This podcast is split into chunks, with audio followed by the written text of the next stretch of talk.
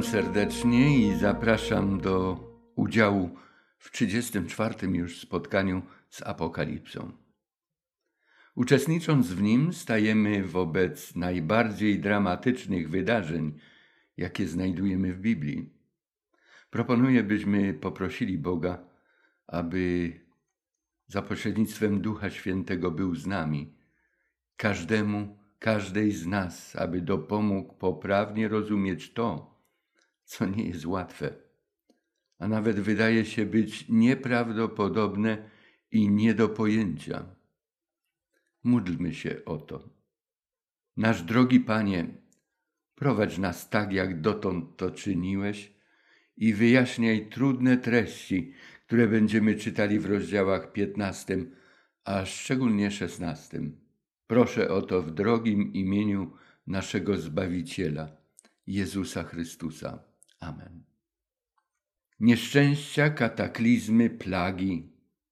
Dlaczego jest o nich mowa w Księdze Apokalipsy? Czemu?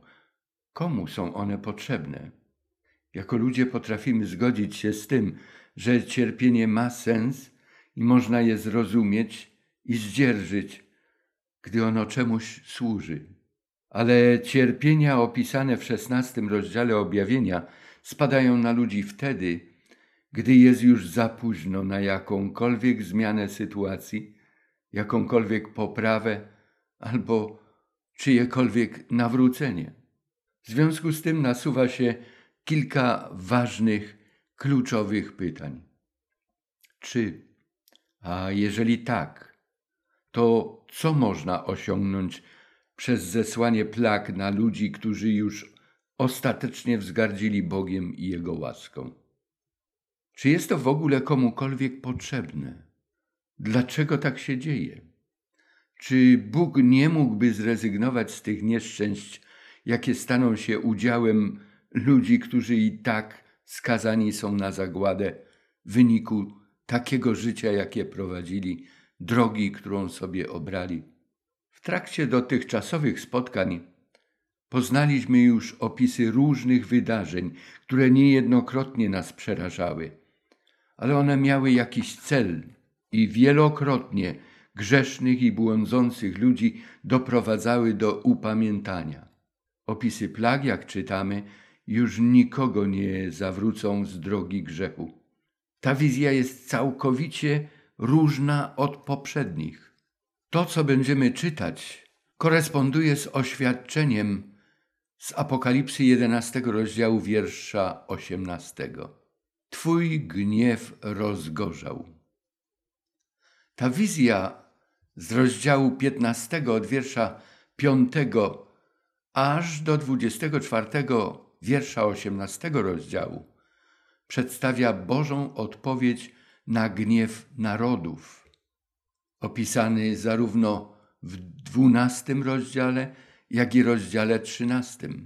Gniew smoka, gniew tych bestii, zwierząt z ziemi, z morza, a również narodów, które im oddały swoje życie. Scena otworzonej świątyni w niebie. Znowu tutaj mamy do czynienia ze świątynią. Jest to kontynuacja tła, jakie towarzyszyło siedmiu trąbom. Z tą różnicą, że trąby dotykały jednej trzeciej obiektów na Ziemi, natomiast plagi spadają globalnie, dotykają całego globu, całej Ziemi. Z powodu plag cierpią ludzie bezbożni, zaś ostatek ludu Bożego jest chroniony. Warto przeczytać przy okazji 91 psalm, gdzie znajdujemy nawiązanie do trudnych chwil dla mieszkańców ziemi i do ratunku, jaki Bóg daje swojemu ludowi. Resztka jest chroniona przez Boga z uwagi na ich więź z barankiem. Podobnie jak to było w Egipcie w czasie ostatnich siedmiu z ogólnej liczby dziesięciu plag, jakie nawiedziły tamten kraj. Zapoznajmy się z ogólnym zarysem treści tych tekstów z rozdziału 15 od wiersza 5 najpierw do szesnastego rozdziału i wiersza jedenastego. Pierwsza to jest scena wprowadzająca, to jest przygotowanie do wylania siedmiu ostatnich plag, a druga to jest opis działania pierwszych pięciu plag. Plagi szósta i siódma wprowadzą nas bezpośrednio w ostatnią część Księgi Objawienia.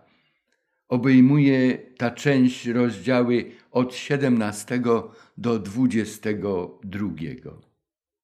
Spójrzmy na to zestawienie obrazujące podobieństwo siedmiu trąb i siedmiu plag.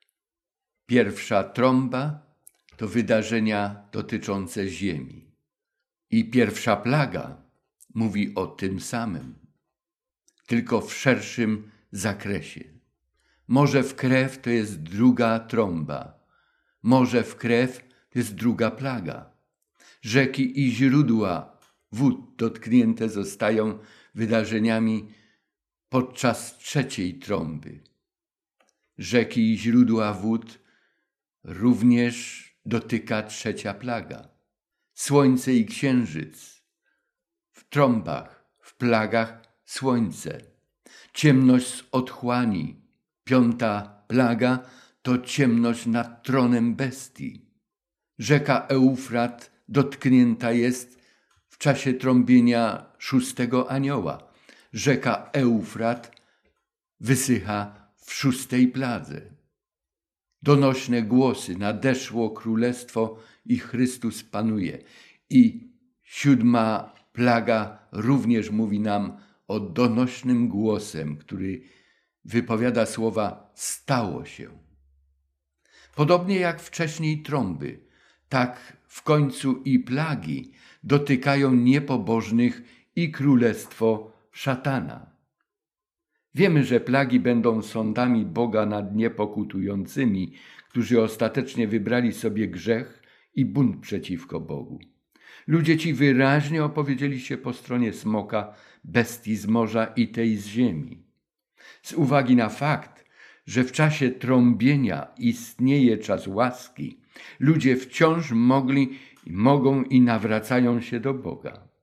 Warto też zauważyć, że wydarzenia dziejące się w czasie trąbienia, chociaż dotykają jednej trzeciej części królestwa szatana, to ich skutki dosięgają także pozostałych ludzi. Natomiast plagi dotykają całej ziemi, a lud Boży wtedy jest w szczególny sposób przez Boga chroniony. W wierszu piątym czytamy, Jan napisał, potem widziałem, a oto otwarła się w niebie świątynia namiotu świadectwa. Potem widziałem. Ten zwrot potem w Apokalipsie jest y, zwykle na rozpoczęcie kolejnej głównej wizji, kolejnego głównego tematu.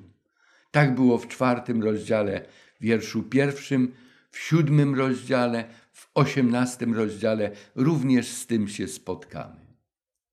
Nie jest to kontynuacja poprzedniej wizji, to co rozpoczyna się w piętnastym rozdziale, wierszu piątym.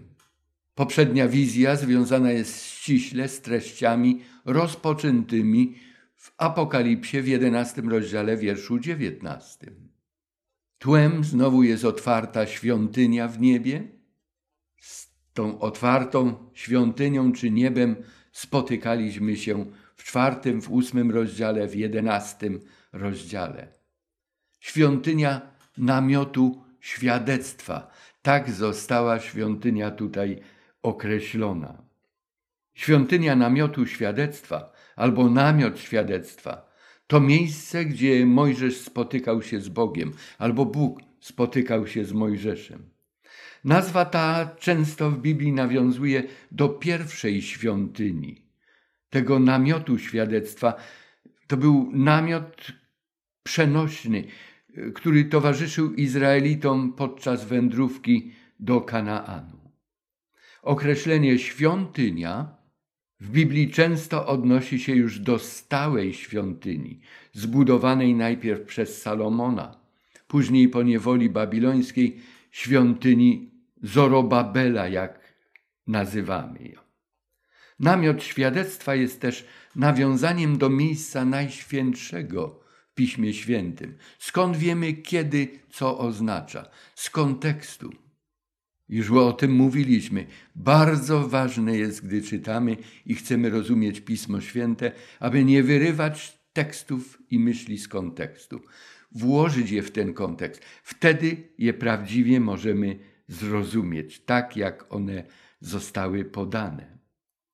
E, tam, w tym miejscu najświętszym, znajdowały się przykazania, również księgi przymierza. Tam objawiała się obecność Boga, nazywana świętą Szekiną. Apokalipsa często nawiązuje pośrednio lub bezpośrednio do świątyni w niebie. I dzieje się to, gdy spotykamy się z takimi zwrotami jak świątynia otwarta, drzwi otwarte w niebie, niebo otwarte. A co w tym przypadku, tej otwartej świątyni, dzieje się w niej? Ze świątyni wychodzi siedmiu aniołów. Jan napisał, i wyszło ze świątyni siedmiu aniołów, mających siedem plag, odzianych w czyste, lśniące płótno i opasanych przez pierś złotymi pasami. Świątynia to centrum, z którego na ziemię zsyłane są plagi, ale to jest miejsce, który, z którym już spotkaliśmy się i z wydarzeniami tam następującymi w opisie czternastego rozdziału, wierszach 15 do 17. Przed nami jest szesnasty rozdział. Stamtąd ze świątyni wychodzą żniwiarze według czternastego rozdziału. Zdejmowane są pieczęcie, trąbienie związane jest z wszystkim, co działo się, jak pamiętamy, w świątyni. Tam, gdzie mieszka miłość i łaska, tam też odbywa się sąd. Stamtąd pochodzi sprawiedliwość i stamtąd zsyłane są plagi na ludzi, którzy odrzucili łaskę i miłosierdzie. Są to konsekwencje zerwanego przymierza, zerwanych relacji człowieka z Bogiem. Złoty pas w pierwszym rozdziale i wierszu trzynastym spotkaliśmy się z tym złotym pasem i tam Syn Człowieczy w wizji danej Janowi Chrystus był przepasany tym złotym pasem.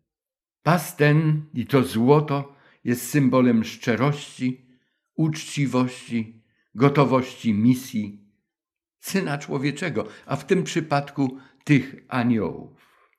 Wtedy w pierwszym rozdziale w odniesieniu do Jezusa, do Jego troski o zbory to się odnosiło, a tutaj dotyczy ostatnich rozstrzygnięć na ziemi. W tym obrazie i czasie chodzi o sprawiedliwy sąd, o wydawanie i egzekwowanie wyroku. To są te plagi. Troskliwa opieka i sąd wcale się nie wykluczają. Miłosierdzie i sąd są cechami tego samego Boga. Ta sama szata zdobi go w obydwu działaniach. Przepasany jest złotym pasem. W wierszu siódmym czytamy, a jedna z czterech postaci dała siedmiu aniołom siedem czasz złotych, pełnych gniewu Boga, który żyje na wieki wieków. Jedna z czterech postaci. Jak wiemy z czwartego, piątego rozdziału, te cztery postacie, te cztery istoty, to są istoty najbliższe tronu Boga te same istoty, które były zaangażowane w działaniu czterech koni, gdy zdejmowane były pierwsze pieczęci z księgi. Wtedy nieszczęścia dotykały wszystkich. Teraz plagi dotkną tylko ludzi nieprawych. Aniołowie otrzymują siedem złotych czasz gniewu. Możemy porównać z tym, co czytaliśmy w czternastym rozdziale wierszu dziewiątym, gdzie mowa była o kielichu gniewu Bożego. Tutaj wypełnia się zapowiedź Izajasza też o przekazaniu kubka czaszy gniewu gnębicielom i oprawcom ludu Bożego. Sięgnijmy jeszcze do niektórych sformułowań, nie, niektórych myśli z tego tekstu z Izajasza. Tak mówi Twój wszechmogący Pan i Twój Bóg, który broni sprawy swojego ludu. Oto biorę z Twojej ręki kubek odurzającego napoju, kubek mojego gniewu. Już z niego pić nie będziesz. To są słowa skierowane do udręczonej niewolą i nienawiścią ościennych narodów Jerozolimy. A dam go do ręki Twoich gnębicieli, którzy mówili do Ciebie, pochyl się, abyśmy przeszli po Tobie. Tyś nadstawiało swój grzbiet jak ziemię i jak ulice dla pieszych. Tak, Jerozolima podeptana i zniszczona również i w tym ostatnim czasie. Ten lud Boży będzie przez Boga zaszczycony i uwielbiony. Jeżeli chodzi o czasze, o których tutaj czytamy, to były to naczynia świątynne, wykonane z miedzi, brązu, ewentualnie złota, to w czasach Salomona. Głównie były to misy i kropielnice. W drugiej księdze Mojżeszowej, księdze Wyjścia, czytamy w 27 rozdziale na ten temat i w księdze również liczb w czwartym rozdziale wierszu czternastym pierwszej Księdze Królewskiej w siódmym rozdziale, w drugiej Księdze Królewskiej w dwunastym rozdziale. Naczynia te wykorzystywane były w świątyni, w służbie obrazującej Bożą sprawiedliwość, Bożą łaskę, miłosierdzie. Tutaj nadal służą sprawiedliwości, ale już bez domieszki łaski Bożej. O tym mówiliśmy w minionym tygodniu. Wiersz ósmy. I napełniła się świątynia dymem od chwały Bożej i mocy Jego, i nikt nie mógł wejść do świątyni, dopóki nie dopełni się siedem plag siedmiu aniołów. Widok ten przypomina czas inauguracji świątyni w przybytku oraz w świątyni starotestamentowej. Zanim jeszcze rozpoczęto służbę, świątynia napełniała się chwałą. W czterdziestym rozdziale Księgi Wyjścia czytamy. To był ten namiot świadectwa. A w pierwszej Księdze Królewskiej w ósmym rozdziale była to świątynia zbudowana przez Salomona. Podczas plag świątynia już nie jest dostępna, bo skończył się czas łaski. Jaki to kontrast! Tam chwała Boża napełniała świątynię, bo miała się rozpocząć jej funkcja. Tutaj przy zakończeniu funkcji świątynnej znowu mamy to zablokowanie jak gdyby wejścia do świątyni. Zamknięcie funkcji świątynnej aż do zakończenia czasu wylania siedmiu ostatecznych plag. Ta sama prawda była wyrażona innymi słowami już w Apokalipsie w dziesiątym rozdziale i wierszu siódmym. Lecz w dniach, kiedy siódmy anioł się odezwie i zacznie trąbić, dokona się tajemnica Boża, jak to zwiastował sługom swoim prorokom. Dramatyczny to finał. Czy zauważamy, że wylanie siedmiu plag jest poszerzonym opisem wydarzeń dziejącym się w czasie trąbienia siódmego anioła? Przypomnijmy sobie z Apokalipsy z 11 rozdziału te teksty. Popadły w gniew narody, lecz i Twój gniew rozgorzał i nastał czas sądu nad umarłymi i oddawanie zapłaty sługom Twoim prorokom i świętym i tym, którzy się boją imienia Twego małym i wielkim oraz wytracenia tych, którzy niszczą ziemię. Wszystkie te straszne rzeczy nastąpią już po zakończeniu czasu łaski. Nie ma już łaski i miłosierdzia, pozostały jedynie konsekwencje decyzji odrzucenia Bożej Ewangelii, wezwania do opuszczenia babilońskich zasad postępowania. Co pozostało? Bunt, nieprawość, i bezsilna złość. Sprawiedliwość wymaga, aby podjęte zostało nadzwyczajne działanie Boga. Czytaliśmy już o nim w księdze Izajasza w 28 rozdziale wierszu 21. Powtórzmy, albowiem Pan powstanie jak na górze Perazym i rozgniewa się jako w dolinie Gabaon, aby wykonał sprawę swoją, niezwyczajną sprawę swoją, aby dokończył sprawy swojej, niezwyczajnej sprawy swojej. Bóg zwykł zbawiać, całe wieki i tysiące lat działał na rzecz zbawienia, a teraz będzie musiał położyć kres wszelkiemu złu, aby zabezpieczyć wieczny pokój we wszechświecie.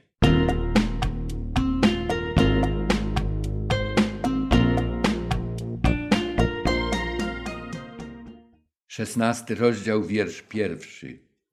I usłyszałem donośny głos mówiący ze świątyni do siedmiu aniołów. Idźcie i wylejcie siedem czasz gniewu Bożego na ziemię. Idźcie i wylejcie. To jest, księg, to jest język księgi kapłańskiej, gdzie zwrot o wylaniu czegoś z czaszy stosowany był przy składaniu ofiar. W kapłańskiej w czwartym rozdziale czterokrotnie on występuje. I tutaj w Apokalipsie powtórzy się jeszcze w szesnastym rozdziale i wierszu szóstym. Jezus przelał swoją krew za każdego człowieka. A tutaj w wierszu szóstym dowiadujemy się, że ta czasza zostaje wylana, ponieważ oni wylewali krew świętych i proroków. Ty dałeś im do picia także krew, zasłużyli na to. Do tego szóstego tekstu jeszcze dojdziemy. Na ziemi dzieje się to, co zostało zdecydowane w sprawiedliwym sądzie we wszechświecie, w niebie, u tronu Bożego. Plagi zostaną wylane, gdyż mieszkańcy ziemi przelewają niewinną krew. Zło musi zostać na zawsze wyeliminowane i z tej ziemi, i z całego wszechświata. Jak to się stanie? Końcówka Apokalipsy nas dokładnie o tym poinformuje. I wyszedł pierwszy, pierwszy anioł, i wylał czaszę swoją na ziemię, i pojawiły się złośliwe i odrażające wrzody na ludziach mających znamie zwierzęcia i oddających pokłon jego posągowi. Złośliwe i odrażające wrzody. Starotestamentowe tło dla tej plagi znajdujemy w Księdze Wyjścia. Była to szósta plaga w Egipcie. W Księdze Kapłańskiej czytamy, że wrzody to jest początek straszliwej choroby trądu. W drugiej królewskiej, w piątym rozdziale i w kronikach w dwudziestym szóstym rozdziale dowiadujemy się, to jest wynik grzesznego życia, grzesznego postępowania. To są konsekwencje łamania przymierza. Dowiadujemy się z Księgi Powtórzonego Prawa 28 rozdziału. I Job chorował właśnie na chorobę, która uzewnętrzniała się jego, na jego skórze straszliwymi wrzodami. Czy jest to symbolika, czy też chodzi o fizyczne schorzenie? Tak, to jest fizyczne schorzenie. Ta choroba dotyka też, jak zauważamy, określoną grupę ludzi. Bóg ogranicza nieprawych w ich dążeniu do realizowania dalszych planów prześladowania wiernych Bogu. Pamiętamy z 13 rozdziału, jak straszna przyszłość była gotowana naśladowcom Boga. Bóg powstrzymuje tych nieprawych ludzi również i tym sposobem. W ten sposób Bóg powstrzymuje wszystkie wrogie mu siły i chroni swój wierny ostatek. Bóg nie czyni nic z zaskoczenia. Od dawna mówił grzesznikom o takich konsekwencjach. Czternasty rozdział Apokalipsy, wiersze 9 i 10, są tym ostatnim dowodem, z jakim zetknęliśmy się w Apokalipsie. Dlaczego nie traktujemy tych wydarzeń w znaczeniu symbolicznym? Przecież to jest księga objawienia. Powodem jest to, że nie znajdujemy symbolicznego znaczenia dla wrzodów. Natomiast w Biblii jest to dotkliwe i bolesne doświadczenie ludzi nieprawych, ludzi doświadczanych, jak na przykład Iob, który nie cierpiał z własnej winy.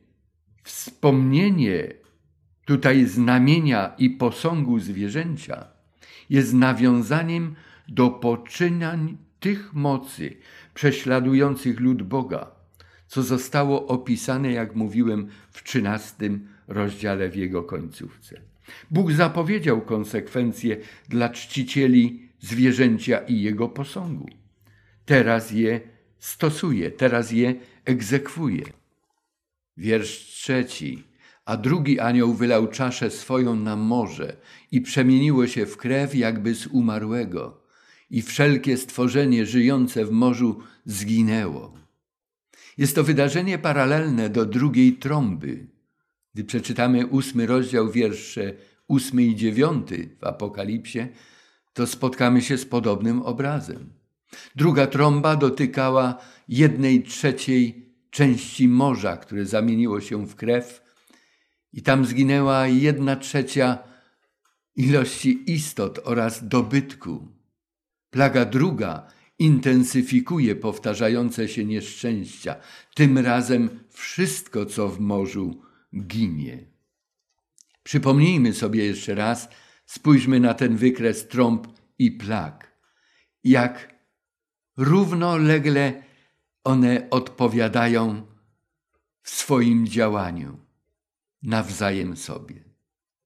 Wiersz czwarty. A trzeci anioł wylał czaszę swoją na rzeki i źródła wód i przemieniły się w krew. To przypomina trzecią trąbę. W trzeciej trąbie jedna trzecia część wód, rzek i źródeł zgorzkniało, powodując śmierć ludzi. W trzeciej pladze wszystkie wody w rzekach i źródłach przemieniły się w krew. Natomiast nie ma mowy o śmierci. Ale Jan słyszy opinię anioła o Bogu, który wylał tę plagę. Usłyszałem anioła wód mówiącego: Sprawiedliwy jesteś ty, któryś jest i któryś był, święty, żeś taki wyrok wydał, ponieważ oni wylewali krew świętych i proroków. Ty dałeś im do picia także krew, zasłużyli na to. Uwielbienie Boga za wymierzenie sprawiedliwej kary, odpowiedniej do popełnionej zbrodni.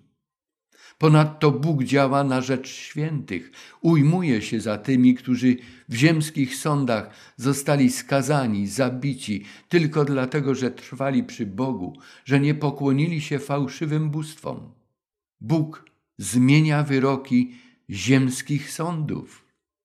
Jest to też jeszcze jeden dowód na to, że krew świętych to były rzeczywiste zachowania, fizyczne zachowania oprawców i słowa, które wypowiada anioł wód. Sprawiedliwy jesteś, Panie, bo oni wylewali krew świętych i proroków i dałeś im do picia także krew. Jest wyraźnym świadectwem, że plagi nie są czymś duchowym, symbolicznym. To są rzeczywiste wydarzenia. Sąd Boży skazuje niesprawiedliwych sędziów, którzy sami muszą wziąć na siebie konsekwencje swoich niesprawiedliwych wyroków, bezprawnego skazywania świętych na śmierć. Porównajmy to świadectwo z szóstym rozdziałem, wierszem dziewiątym i dziesiątym, gdzie są tam te dusze pomordowanych pod ołtarzem. Kiedyż, Panie Sprawiedliwy, rozpoczniesz sąd i pomścisz krew naszą na mieszkańcach ziemi. Teraz, w czasie plag, Bóg tego dokonuje. Czekał bardzo długo, zapraszał, ale ludzie odwracali się od Niego, muszą ponieść konsekwencje własnych decyzji, własnych wyborów. I usłyszałem, jak ołtarz mówił, kolejne świadectwo ze świątyni. Tak, Panie Boże Wszechmogący, prawdziwe i sprawiedliwe są sądy Twoje. Sąd Boży skazuje tych niesprawiedliwych sędziów, którzy muszą na siebie wziąć te konsekwencje, co już mówiliśmy. To świadectwo, jak i poprzednie, harmonizują z pieśnią zbawionych z piętnastego rozdziału, wiersze drugi do czwartego. I widziałem jakby morze szkliste zmieszane z ogniem i tych, którzy odnieśli zwycięstwo nad zwierzęciem i jego posągiem i nad liczbą imienia jego. Ci stali nad morzem szklistym, trzymając harfy Boże i śpiewali pieśń Mojżesza, sługi Bożego i pieśń Baranka, mówiąc wielkie i dziwne są dzieła Twoje, Panie, Boże Wszechmogący. Sprawiedliwe są drogi Twoje, Królu Narodu. Ty jedynie jesteś święty. To też wszystkie narody przyjdą i oddadzą Ci pokłon, ponieważ objawiły się sprawiedliwe rządy Twoje.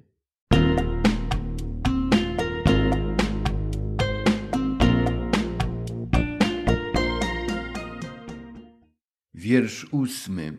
A czwarty wylał czaszę swoją na słońce i dana mu została moc palenia ludzi żarem. Jest to przypomnienie kolejnej, czwartej trąby. Tam było ugodzenie jednej trzeciej jasności ciał niebieskich w dzień i w nocy.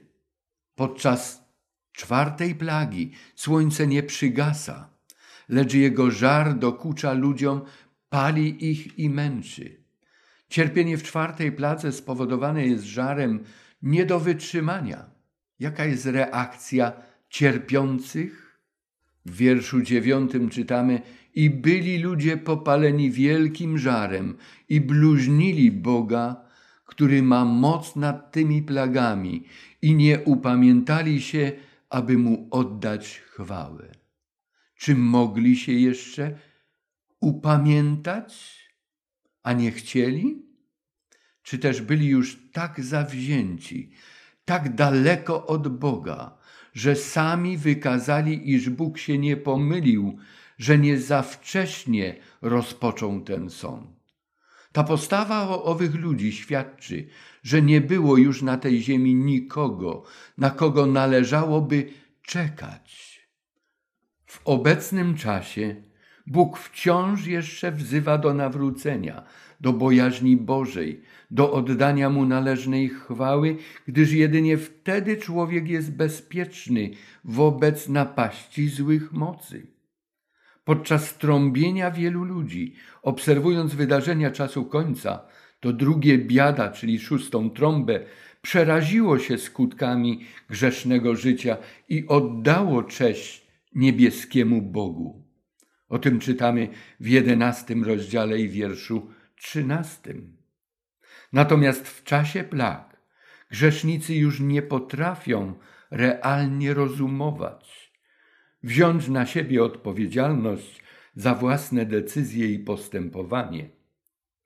Miast tego przeklinają Boga, który wielokrotnie i na różne sposoby chciał ich uratować kiedy już ostatecznie odrzucili Jego Ewangelię. Jedyny środek ich zbawienia i zbawienia każdego człowieka. Bóg egzekwuje wyrok, który od wieków zapowiadany był Jego przeciwnikom. Zwróćmy uwagę, że każda inteligentna, rozumna istota bierze odpowiedzialność za swoje zachowanie, za własne decyzje. Bóg bierze na siebie odpowiedzialność za grzechy i nieprawości wszystkich ludzi, którzy mu je wyznali, którzy przyjmują go jako swojego Pana i szczerze pragną przyjąć i skorzystać ze zbawienia, które Jezus Chrystus im wyjednał. Zapłacił za nie przecież swoją krwią na krzyżu.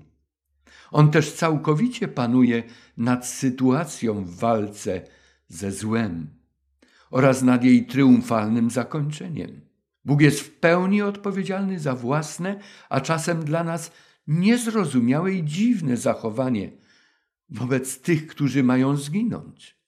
Człowiek jest również odpowiedzialny za własne decyzje, chociaż zwykle dąży do unikania jakichkolwiek konsekwencji własnych błędów, potknięć, grzechów. Obciąża za to Pana Boga, obciąża za to innych ludzi. Skutkami własnych pomyłek chce oskarżyć innych. Na tej ziemi istnieją i górują dwa skrajne oglądy rzeczywistości. Pierwszy, wszechświat jest pozbawiony wszelakiej kontroli. Bóg nie istnieje, twierdzą ludzie. Bo gdyby Bóg istniał, to by nie pozwolił na wszystko, co się tutaj dzieje. Życie jest piękne, ale nie ma szans, aby coś mogło się poprawić. Druga opinia, drugi ogląd. Bóg panuje niepodzielnie i to do tego stopnia, że nikt nie może czynić czegoś, co sam zechce. Nikt nie jest prawdziwy, wolny tutaj wobec Niego. A w związku z tym nikt za nic nie jest odpowiedzialny. Bóg jest odpowiedzialny, skoro tak panuje. Dlatego też życie nasze faktycznie nie ma sensu, nie ma znaczenia. Jedzmy, pijmy, bo jutro pomrzemy. Jest jeszcze trzecie stanowisko, które dosyć mocno mieli ugruntowane i wypracowane ci, którzy byli kiedyś bardzo blisko Boga. Dla Hebrajczyków wierzących w Boga, ten paradoks polegający na tym, że Bóg dzierży pełnię władzy, a człowiek w pełni odpowiada też za swoje własne czyny, jest jak najbardziej logicznym postawieniem rzeczywistości. Z jednej strony pomaga ufać, że wszystko będzie jak należy, bo Bóg kontroluje całość.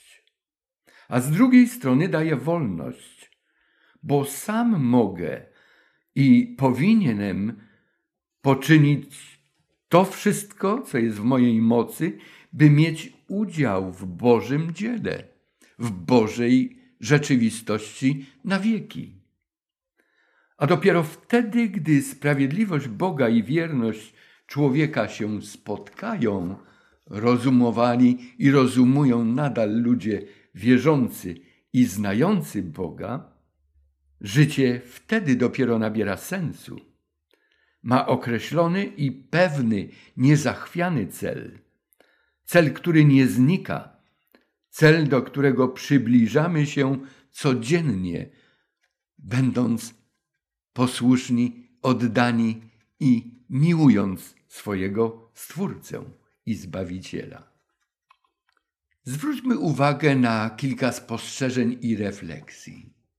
Czy plagi opisane w Apokalipsie od wiersza pierwszego do dziewiątego w szesnastym rozdziale należy rozumieć literalnie czy symbolicznie? Już dotknęliśmy tego zagadnienia. Na ogół to w objawieniu upatrujemy języka symbolicznego i słusznie. Jednak w przypadku tych czterech plag trudno jest o język symboliczny. Nie wiadomo, jak go zastosować. Jedyny sens to jest, że literalne przestępstwo Bożych przykazań oraz złamanie przymierza w realnym życiu niosą realne i literalne tego konsekwencje.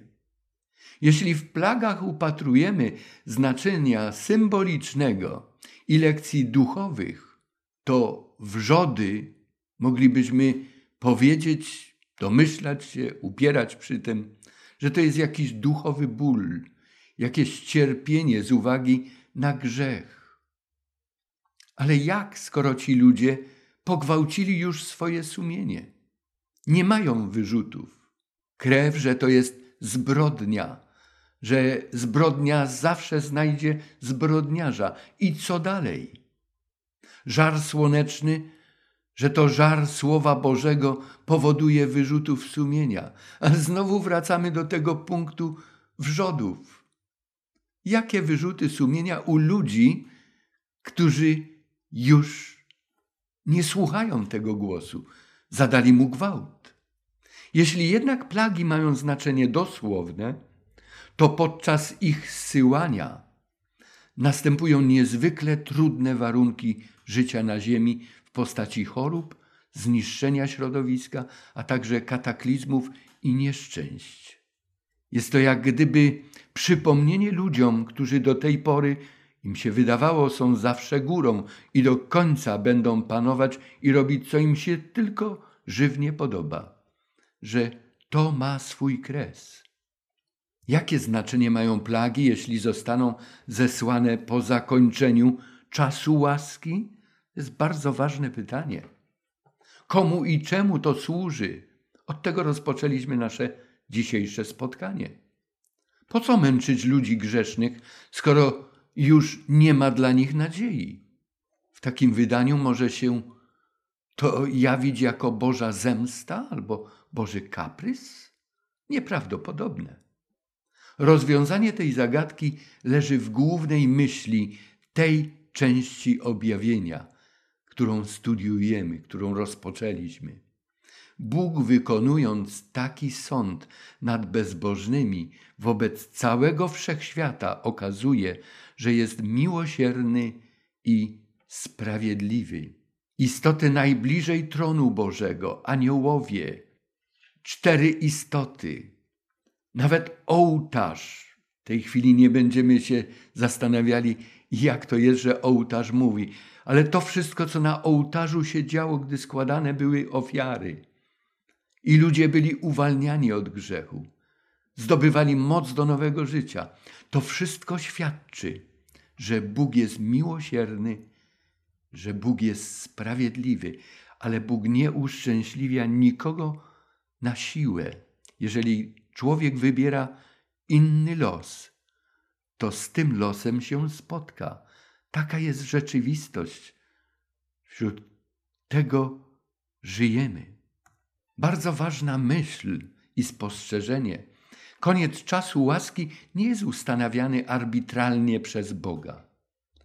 Następuje on w tym czasie, gdy sprawy na tej ziemi ułożą się w taki sposób, że każdy mieszkaniec ziemi już wcześniej osobiście opowie się za lub przeciwko Bogu, zupełnie świadomie. Dlatego plagi, które następują dopiero po zakończeniu czasu łaski, objawiają mądrość i sprawiedliwość Boga, który osądził nieprawość mocy zła. W plagach niesprawiedliwi, według zasad sprawiedliwości, otrzymują to, co czynili innym. Plagi są dopasowane do popełnianych zbrodni. Plagi są odpowiedzią na kolejne poważne oskarżenie, że Bóg kieruje się wyłącznie własnym zdaniem. Jednych niszczy, a innych zbawia. Nie, jest inaczej. Sprawiedliwy sąd wszechświata dowiódł, że Bóg przygotował dla człowieka zbawienie oraz że wszystkim ludziom przedłożył dwie drogi, dwa rodzaje postępowania – a na ich końcach dwa cele życie i śmierć. Los każdego człowieka zasadza się na jego czy jej osobistym wyborze życia lub wyborze śmierci. W czasie plag grzesznicy trwają w stanie, który sobie obrali. Obrali go jeszcze przed plagami, wtedy gdy Ewangelia wzywała ich do opuszczenia Babilonu. Plagi świadczą, że niezależnie od okoliczności grzesznicy nadal pozostają w swojej złości. Im trudniejsze jest ich położenie, tym bardziej stają się zawzięci i bluźnią Bogu. A przecież wielu ich bliskich, krewnych, znajomych skorzystało w tym samym czasie z łaski. I tych plagi nie dosięgają. Porównaj to z doświadczeniem Korego, Datana, Abirona i późniejszą opinią ludzi na ten temat. Podobnie było z faraonem. Czy musiał aż tak cierpieć? Szkoda, że tak długo się upierał przy swoim. Te przykłady wszystkie uczą nas i podpowiadają, że jest czas nawet zmiany decyzji, jeżeli podjęliśmy wcześniej błędne. Sprawiedliwi w czasie plag także doświadczają rozmaitych trudności, przykrych przeżyć, ucisku. To się dzieje przecież na ich oczach. Oni też boleją, podobnie jak ojciec, który musi położyć kres złu i nieprawości. Ale te przeżycia u sprawiedliwych powodują, że ludzie ci coraz bardziej Bogu ufają, coraz bliżej są Niego, lgną do Niego. To jest tak jak dziecko, które miłuje swoją mamę i mama go kocha i ona, ono o tym wie. I mama nieraz musi go skarcić ze łzami w oczach. To dziecko karcone często trzyma się mocno nogi mamy, bo wie, że tutaj jest najbardziej bezpieczne. A matka jak gdyby chciała powiedzieć, to będzie bolało, ale krzywdy ci nie zrobię. Ale to wszystko jest możliwe w czasie, w którym obecnie żyjemy, bo żyjemy w czasie łaski.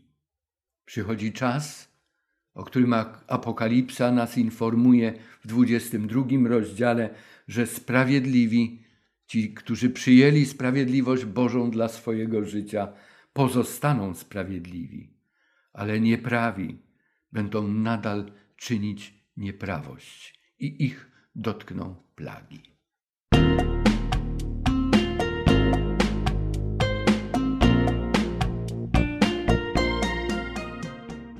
Przejdźmy do piątej plagi, do wylania piątej czaszy.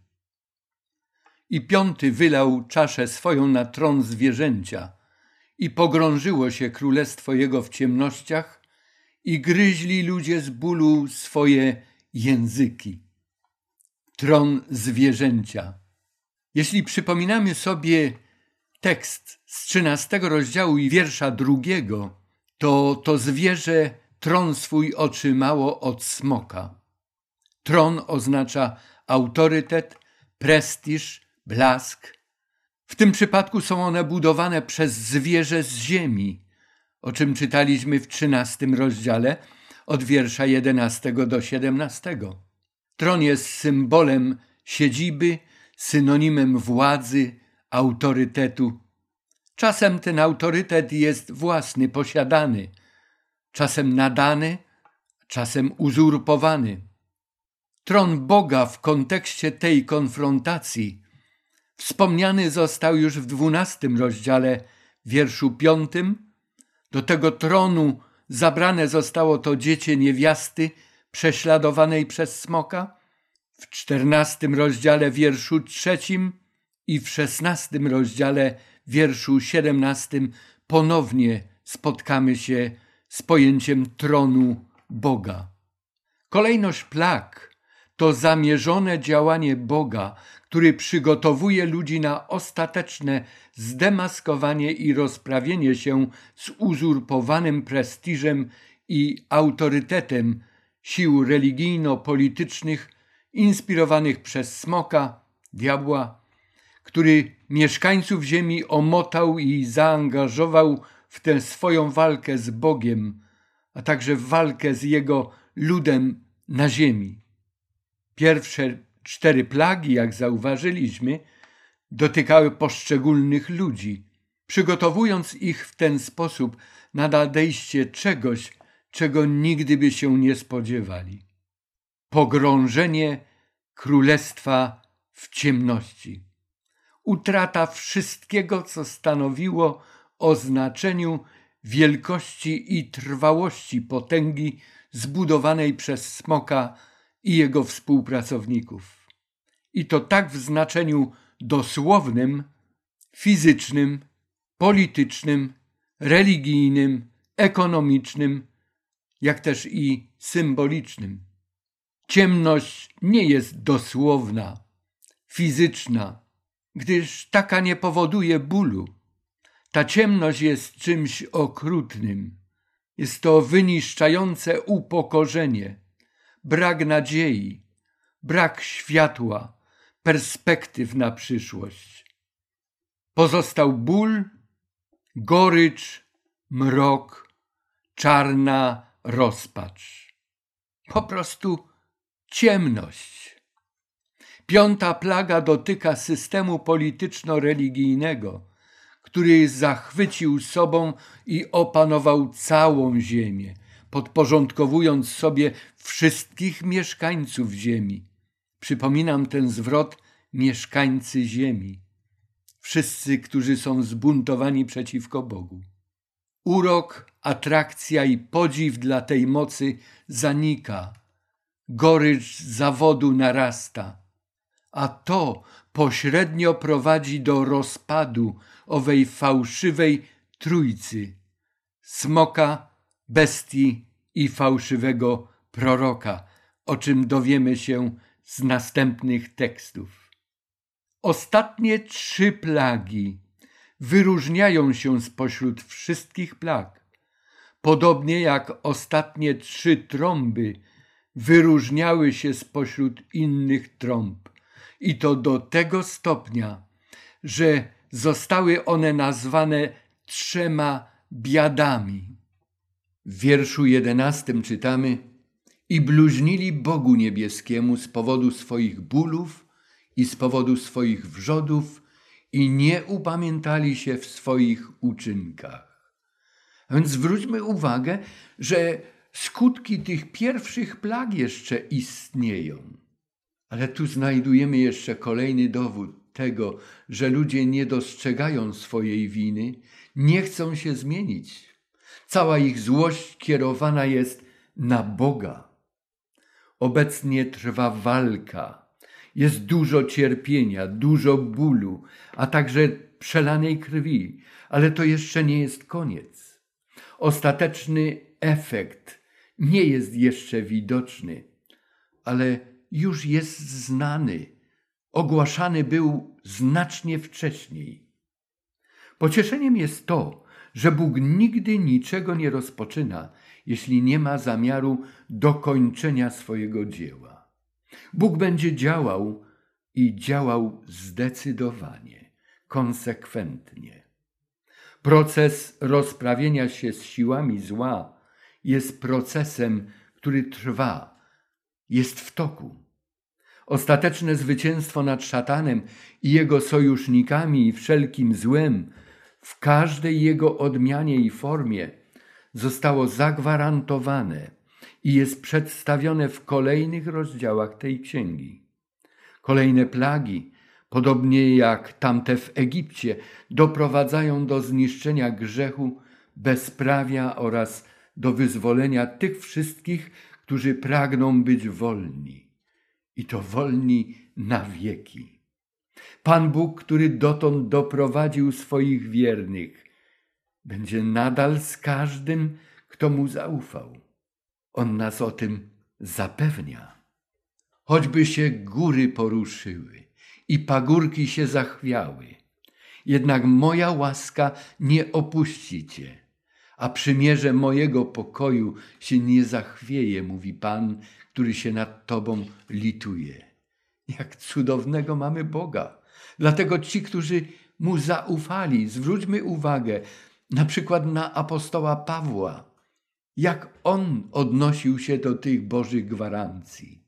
Też cierpiał, też miał trudne życie z uwagi na to, że głosił Ewangelię. Napisał w liście do Tymoteusza: Z tego powodu znoszę te cierpienia, ale nie wstydzę się, gdyż wiem, komu zawierzyłem i pewien jestem tego, że on mocen jest zachować to, co mi powierzono do owego dnia.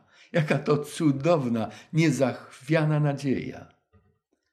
W liście do Filipian napisał: Mam tę pewność, że ten, który rozpoczął w Was dobre dzieło, będzie je też pełnił aż do dnia Chrystusa Jezusa.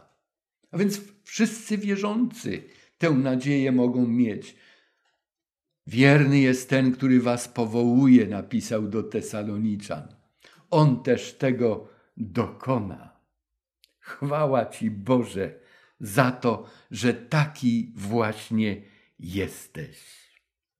Podziękujmy Bogu za to wszystko, co dzisiaj mogliśmy czytać i zrozumieć. Drogi wspaniały Boże nasz, dziękuję Ci za wyraźny obraz końcowych wydarzeń związanych ze zwiedzeniami, walką, goryczą, smutkiem, a także wspaniałym zwiastowaniem dotyczącym spełnienia nadziei na lepsze jutro i na wieczność. Apokalipsa jest otrzeźwiającą lekturą. Czasem potrzebujemy takiego wstrząsu i ostrzeżenia, aby uzmysłowić sobie, że konieczne są do podjęcia poważne decyzje. Modlę się, by to nasze spojrzenie w przyszłość miało wpływ na naszą teraźniejszość. Abyśmy zrozumieli teraz, że dzisiaj jest czas podejmowania stosownych decyzji. Decyzji, które pozwolą nam być po Twojej Boże stronie. Szczególnie wtedy, kiedy nadejdą te dramatyczne chwile, o których dzisiaj czytaliśmy w Twoim słowie. Dziękuję Ci, że byłeś z nami na tym spotkaniu. Prowadź nas w codziennym naszym życiu. Proszę o to w drogim imieniu Jezus. Amen. Dziękuję za udział w dzisiejszym spotkaniu. Kolejne spotkanie nosić będzie tytuł Wyschnięcie Eufratu. Ten jeden tekst z szesnastego rozdziału Księgi Objawienia, wiersz dwunasty, zatrzyma nas przez kilkadziesiąt minut, prawie całą godzinę. Do usłyszenia.